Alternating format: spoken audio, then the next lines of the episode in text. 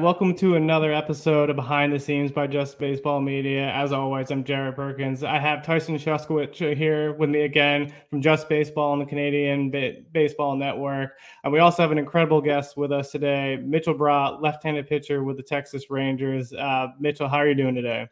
Pretty good. Pretty good. No complaints. Thank you guys for having me on. Yeah, we're excited to have you on and kind of share your story. Um, the first question I always ask guests, just because I want you to be able to kind of tell the story from from your point of view, but for the viewers who don't know you, uh, give a little bit of background on yourself and kind of your journey through professional baseball. Uh, so I'm from Canada. I'm like 30 minutes north of Toronto, so it's it's a different path and process for the Canadian baseball player than it would be for your average American high school player. Uh, so from like my experiences, and I've had to travel a lot especially growing up, like in my teenage years. There was a lot of traveling to the states, going down to Florida, Arizona, wherever that may have been. And then with my club team uh, in the summer, we would go down to Michigan, Ohio, New York, Rhode Island, all the all the northern states. That's very cool. Very cool. Um, for you, I guess talk a little bit about that process of coming into having to come to the U.S. for your senior year, right? You went down to Georgia. I was at Georgia Premier Academy, Baseball yeah. Academy. Um, what was that like for you? One, having to go through a pandemic here, right, where you probably weren't getting scouted as much just because people weren't playing games.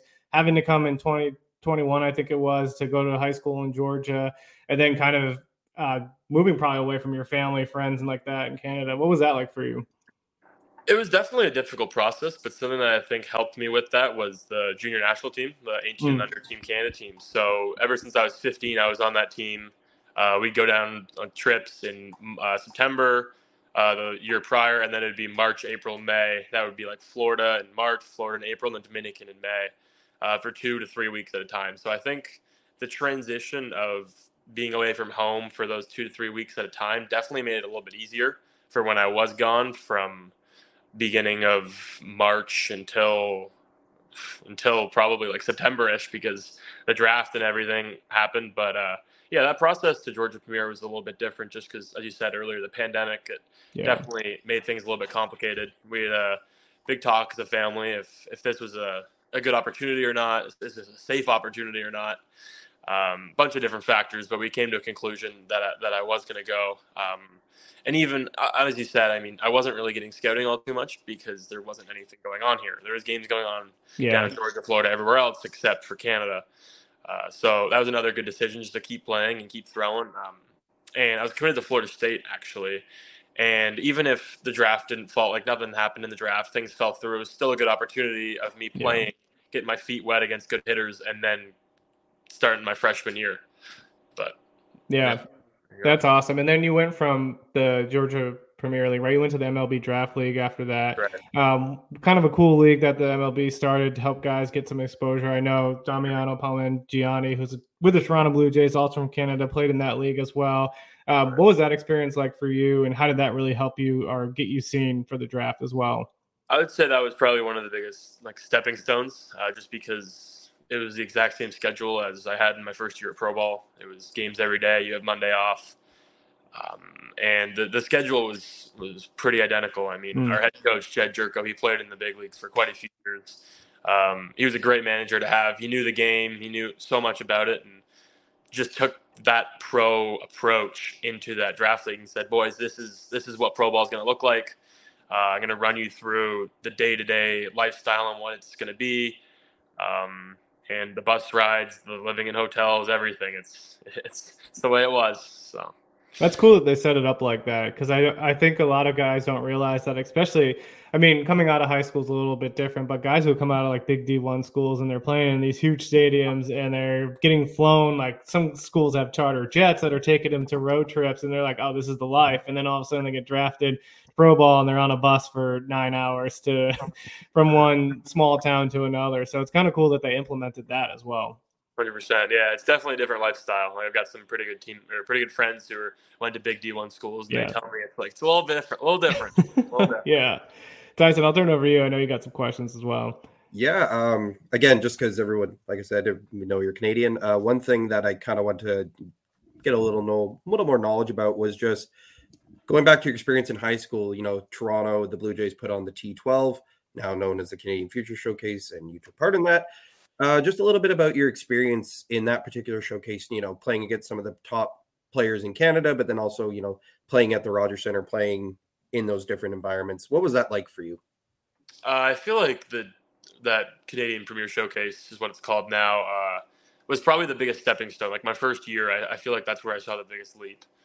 Uh, I was still like a pretty young kid. I was only 15 or 14, I think, and just like that, just like being told that you were going to that event was like such a big deal to me. Of course, like being in the Rogers Center, grew up a huge Blue Jays fan, watching all the games and everything, and then all I remember is my warm up pitches coming out of the bullpen and like I would throw the pitch and my head would be turned to see how hard how hard I was throwing before the before the catcher even caught the ball. So that was pretty funny. But uh, just just that experience itself, being able to pitch in the dome. I mean, it was it was empty, but just still the experience itself, just to be able to look around and say you, you've pitched in the Rogers Center uh, and, and face the top top Canadian talent was was pretty cool.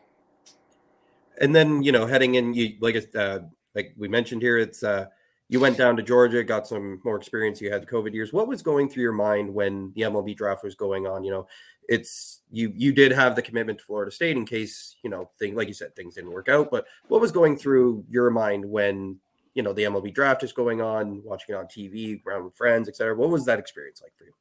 So that experience actually took place in West Virginia. So I was on the West Virginia Black Bears in the draft league, and I couldn't come home because of the COVID restrictions at the time. Mm. So my parents actually okay. came to me, and we uh, we did the draft in the hotel room in West Virginia. So that was that was it was interesting. I mean, I had my computer hooked up to the TV watching it, uh, but it, it, was pretty quiet to be honest. I didn't really hear too much. I, I, had a plan going in and a certain certain amount of money I would sign for, wouldn't, etc. But uh, I just remember getting a phone call and getting uh, getting a phone call from my agency and them telling me a number, and I turned it down, and just because it didn't meet my requirements or what my family and I discussed, and then. Uh, my agent actually didn't have enough time to call me back in between rounds because the Rangers had the second pick, I think, that year. And he just said Texas. And I look up on the TV and they're up in a pick. And I'm like, oh shit, like this could be real. so then I'm looking at my parents, they're looking at me, and my dad pulls his phone out. And I'm like, do you know something? And he's like, no, no, I don't. Like, I don't. If it's somebody else, like they could have two different guys on the table here. Mm-hmm. And sure enough, I heard my name and I honestly, I just put my head down and started bawling my eyes out. so. Yeah. Yeah, I mean, it's that experience has to be uh, incredible too. Especially talk about the COVID year. I, we interviewed some guys who made their major league debut during during the COVID season, right? And they really couldn't have their family, or the family was like somehow quarantined to like a uh, pre, uh, suite or press box right. or whatever. Um, so it's interesting to hear that. Um, you talked about the one thing I noticed about your story is that you've had a lot of adversity, right? At such a young age that you've had to overcome. And the moment that you had in the World Baseball Classic with Team Canada and you faced off against Team USA around right. that moment. Talk a little bit about that because I know a lot of people honed in on the negatives to that, but I have to imagine at such a young age there was a lot of positives to come out of that game, right? Yeah, I mean, I, I think that as bad as it went, I think it was one of the best things that's happened yeah. in my baseball career. I mean, I'm never gonna, or I probably won't face a lineup like that ever again until I, until I pitch it again. Yeah. Um, it's kind of like having the equivalent of like your big league debut per se against a really right. good lineup. Um, it's an all-star team though. Uh, Instead of a they're an all-star game. yeah. So I mean, just that lineup itself. I mean, top to bottom, quite a few Hall of Famers. But I mean, going in, I didn't look at it that way. I kind of just looked at it as another start. I was pretty pretty calm before, you know, get the jitters a little bit, especially in a situation like that. But um, one of the, the funnier stories was I was rolling out uh, before the game in the in the weight room, and Russell Martin, one of the coaches, is standing there beside me, and I'm like, "You play?" I'm like, "So you played the big leagues a few years? What do you got on these guys?" he's like joking around, and he's like, "Oh, just like focus on your strengths, like do what you do best, and and give me a few pointers here and there. But I, I didn't want to go in with too much information because I feel like that can really mess with you, especially when you're just trying to throw strikes and yeah. compete. You're thinking about, oh, he can't hit a fastball up and away, but if my command isn't great that day, I can't throw it there. It's no good, right? So, but uh, no, that that experience was was good. Um, I don't remember too much of it to be honest. I was very yeah. like so hyper focused. There's like bits and pieces that I remember, and but to be honest with you. It, it, was all kind of a blur for the most part. Yeah, I imagine. yeah, I gotta imagine too, though. Outside of that start, the experience must have been full of positives too, right? You're surrounded by a lot of veterans that are on that team Canada as well, and you're surrounded by like older guys who've been through some things that maybe you haven't been through yet, and you get to learn from them. Were there any routines you picked up from guys while having that experience that you kind of like brought into your own game? Uh, I had a really good talk with Paul Quantrill, Cal Quantrill's mm. dad um, and I mean, we sat down for probably like an hour and a half, just two hours, just just just talking, just talking, talking baseball. And he just said like, make sure when your misses are big, you're able to like minimize them as much as you can. If you miss like up and arm side, your next miss should not be in that same spot. And he said like, the higher you go up in the levels, the less those misses are going to happen. The more you're going to be able to minimize them. So for example, like this year, past year, I was in high A. Like you're going to see that probably six, seven pitches in a row. But as you get into double A, triple A, you might see it three pitches and they're back in the zone consistently instead of multiple. So just being able to hone it back in that way was, was something that really helped me. Yeah, that's awesome. Uh, Tyson, I'll turn it back over to you. Yeah. Uh, so I too am Canadian, so I'm going to focus a little bit more on the Canada side too. Um, you know, it was recently announced that the Olympics was bringing back baseball. Uh, got you know the World Baseball Classic coming up again in short order. What does those opportunities mean for someone like you? Like, are they opportunities that you would want to pursue in the future, represent country again? Or I know it's a bit of a tough question because it's so far away, but I guess at the same time, what does it mean for you that potentially there's an opportunity that Canada could field a team for the Olympics and you could potentially be part of that? I mean, that'd be pretty cool. Um, I think one of the one of the coolest things is I'm from a somewhat small town. Uh, it's called Newmarket, and we've only produced one guy in the MLB, and his name was Pete Orr. And it's mm-hmm. funny enough because yep. in our uh, in our high school gym, because he went to the same high school as me, and I just remember going in there like when I was in nine or ninth, tenth, eleventh grade, uh, and I would just be either throwing the ball against the wall, getting my throwing in that day, and I always be looking up, and there's a banner that says Pete Orr, and then Olympics like ba- baseball or whatever. So right, that's the first thing I thought of when when they included uh, baseball back in the Olympics, and hopefully I can I can play for Team Canada one day, and that that'd be pretty cool. Yeah, I imagine that just having that opportunity to wear your country's name on the jersey. We interviewed Justin Wylie, who was on the Great Britain team before the World Baseball Classic, and he talked about like just how much more the World Baseball Classic meant than the actual game, right? It was oh, yeah. a lot of bringing just guys together to kind of fight for one goal for the country, for the team. Um, what was that meant to you uh, when you had your experience with the WBC? I mean, it was surreal. You're surrounded yeah. by guys who, I mean, when I started following Baseball Canada and the program itself when I was pretty young, I mean, quite a few names that I actually got to play with on that team too. So it was cool to see like the the Freddie Freemans, the Tyler O'Neills, the Cal Quantrills. Um, there's quite a few, quite a few big names. Um, and then even like some of the younger guys, like like Bo Naylor, for example. He, I went on a trip with him with the junior national team um, when I was 15 and he was 18 and he was already in pro ball. So just kind of seeing how he went about his business was was pretty interesting. But I mean, yeah, as you said, you're playing for more than just the game. You're playing for your country. You have, I mean, it's an honor to be able to represent your country with, uh, like on your on your chest, and be able to take a lot of pride in that. Yeah, it's awesome. Tyson, I'll go back to you. Yeah, I, I, guess, like I said, I talk a little bit about Canada. Um, growing up, you were part of the Toronto Mets program. Um, what was your decision kind of going with that program in particular versus any of the other programs kind of within that area? Um, I would say it, it was somewhat local, like closer to home. I mean, there were a few teams that were closer, but the Mets just had a really good track record. Um, there were there were a few other teams that were a little bit further that on paper could have been better, but the fit for myself and the Mets was was a really good fit. I mean, created some of my best friends from that team. I mean, I still go into the facility today and train with quite a few of them who are in pro baseball as well. So it's, right. it's just a really good group of guys. And your experience overall, you know, I like uh, we mentioned earlier, you spent some time down in Georgia, but before then, your experience with the Mets program, I guess was there any big highlights that you remember from then? Anything that really stuck out? I know, like you said, you have you have friends and great memories, but is there right. really is there would, one or two that really stuck out? I would say my one of my biggest memories of the Mets was when we went went down to Georgia for a tournament. I think it was my 16 year, and I was still 15, and I hit 90 for the first time. And this is when college coaches still couldn't talk to me because I wasn't old enough. and I just remember my my head coach after the game, and like there was quite a few scouts there to begin with, but um, I just remember him like pulling me off the side after the game, and it's like this coach, this coach, this coach, this coach, and this coach all want to talk to you, and I'm like, oh no, like I don't have a U.S. phone plan. so, uh, so, all the Canadians know about that issue, how right. it's so expensive getting a U.S. phone plan.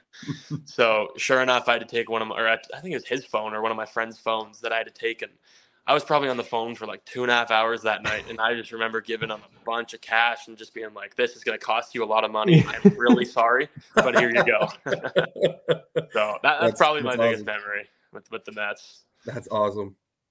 Gotta get one of those international plans. there you go. Yeah, I finally finally switched it over. Yeah, now. we, so we all, have terrible plans up in Canada. They're really? Terrible.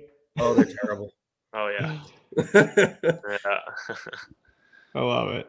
Uh, Tyson, do you have any more questions? I'll go to the last couple I have here. Yeah, I, I got just last one. Um, yeah. In the off season, do you come back up to? You said you kind of come back up to Newmarket, or are you staying down down south? So I got back home to Newmarket probably a week ago yesterday. I was in the fall league as well. Right. I was on a fall league, so I was over there playing. Um, stayed there a little bit longer, and then uh, got home. And then I'm going to stay here probably till early or middle of January, early February, and then I'll probably fly back out to Arizona to get ready for spring training. So there's a oh. decent group of us. I mean, there's like two or three pitchers uh, came up through the Mets organization, and there's like three or four hitters as well who came through. So just being able to be with them and kind of get back together for the off season is a lot of fun to, to get after it and train together. Awesome. Yeah, no, you were on the surprise Saguaros, right? And y'all won the, the championship. We did, uh, yeah. We yeah how was that experience? It was cool. It, it, was really cool. I mean, I was kind of disappointed that we had to go to Scottsdale for. It. I mean, we came first. we should be able to host it. Yeah. We uh, we went over to Scottsdale and that's like the headquarters cool. for the fall league, though. There They're you go. Like yeah, the, yeah. Get some more fans. Yeah. So uh, went out there. It, it, was a good atmosphere. It was pretty cool. It felt like you were finally like playing for something. Like it's like the yeah. games meant something. Because before, yes, the games meant something in all the regular season games, but to be honest with you, the adrenaline. I mean, I was sitting on the bench, and the adrenaline was going a lot more than when I was some days when I was pitching. So it's just a little bit different and really, really close game. But the boys pulled through, and we got the win. Yeah, you guys, you had a bunch of guys that we've had on the podcast, like Eric Brown Jr., Damiano, uh, okay. uh, yeah. Peyton Wilson. So you had a bunch of characters in that. Oh, yeah. What was it like being with those personalities? They're pretty cool. I mean, I think like all those guys, it's pretty cool to see because you're used to just being around the guys in your organization. Yeah and then you start you get in the group with like five different organizations and one team and you know we just start talking about how the different organizations work and and just like how how some are different how are some are same and just the ins and outs of each other but it's pretty cool to see so hopefully i'll see some of them during the season next year yeah that's awesome um, I'll go into the last couple of questions. I always ask one fun and kind of one more serious. I asked Damiano this too on the podcast interview because Tim Hortons, we know, is the, the famous yeah. Canadian donut yeah. place. Uh, What's the go-to Tim Hortons order? The go-to Tim Hortons order is a sausage farmer's wrap, which is uh, a hash brown, cheese, uh, an egg, and then this chipotle sauce on top. It's it's really really good. Uh, and then probably just uh, a double double coffee. So I don't know if you're familiar with that. With the we call it double double, two sugars, two cream. But oh no, in the, in the States, I go straight black. So, yeah, Damiano's was the sausage farmer's wrap too. Oh, that was so the first good. one. Tyson, do you have one? I have to ask you too. Um, uh, usually I get the home style biscuit with sausage mm-hmm. and then the ice cap, but made with chocolate milk instead. Right. Oh, that's a good one. Love it. Like Love a secret it. menu item you can ask for. You didn't even, didn't, not even advertised. That's, That's like in and out in Arizona. They got a whole entire secret menu that you can go to.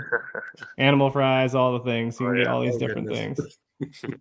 So uh, the last question I always ask, uh, just because we want this podcast, one to, to shed light on the human side of the game, so fans get a, a picture of that, but also for future athletes who might be tuning in, trying to get lessons from uh, players and the journeys that they've been on. Uh, if you had one piece of advice for a guy who might be on some similar journeys that you've been on, trying to overcome some adversity, uh, what would that one piece of advice be? I would say two big things that kind of helped me is just like enjoying the process. Mm. Um, because if you're not having fun, it's it's going to be kind of miserable, especially in the really tough times. Like if you don't enjoy coming to the ballpark and and uh, and just like just talking with the boys, like having fun, getting your throwing, working out, everything. If you don't enjoy that, then maybe uh, baseball might not not might not be for you. Um, but with that being said, we're all going to have our tough days we're all going to have to overcome adversity. It's just how we manage to get through that, and just especially the, one of the biggest things that helped me is don't let the highs get too high and the lows get too lows. Because we're all, I mean, as I said, we're all going to struggle. We're not going to pitch well every time out. It's just physically impossible to do so.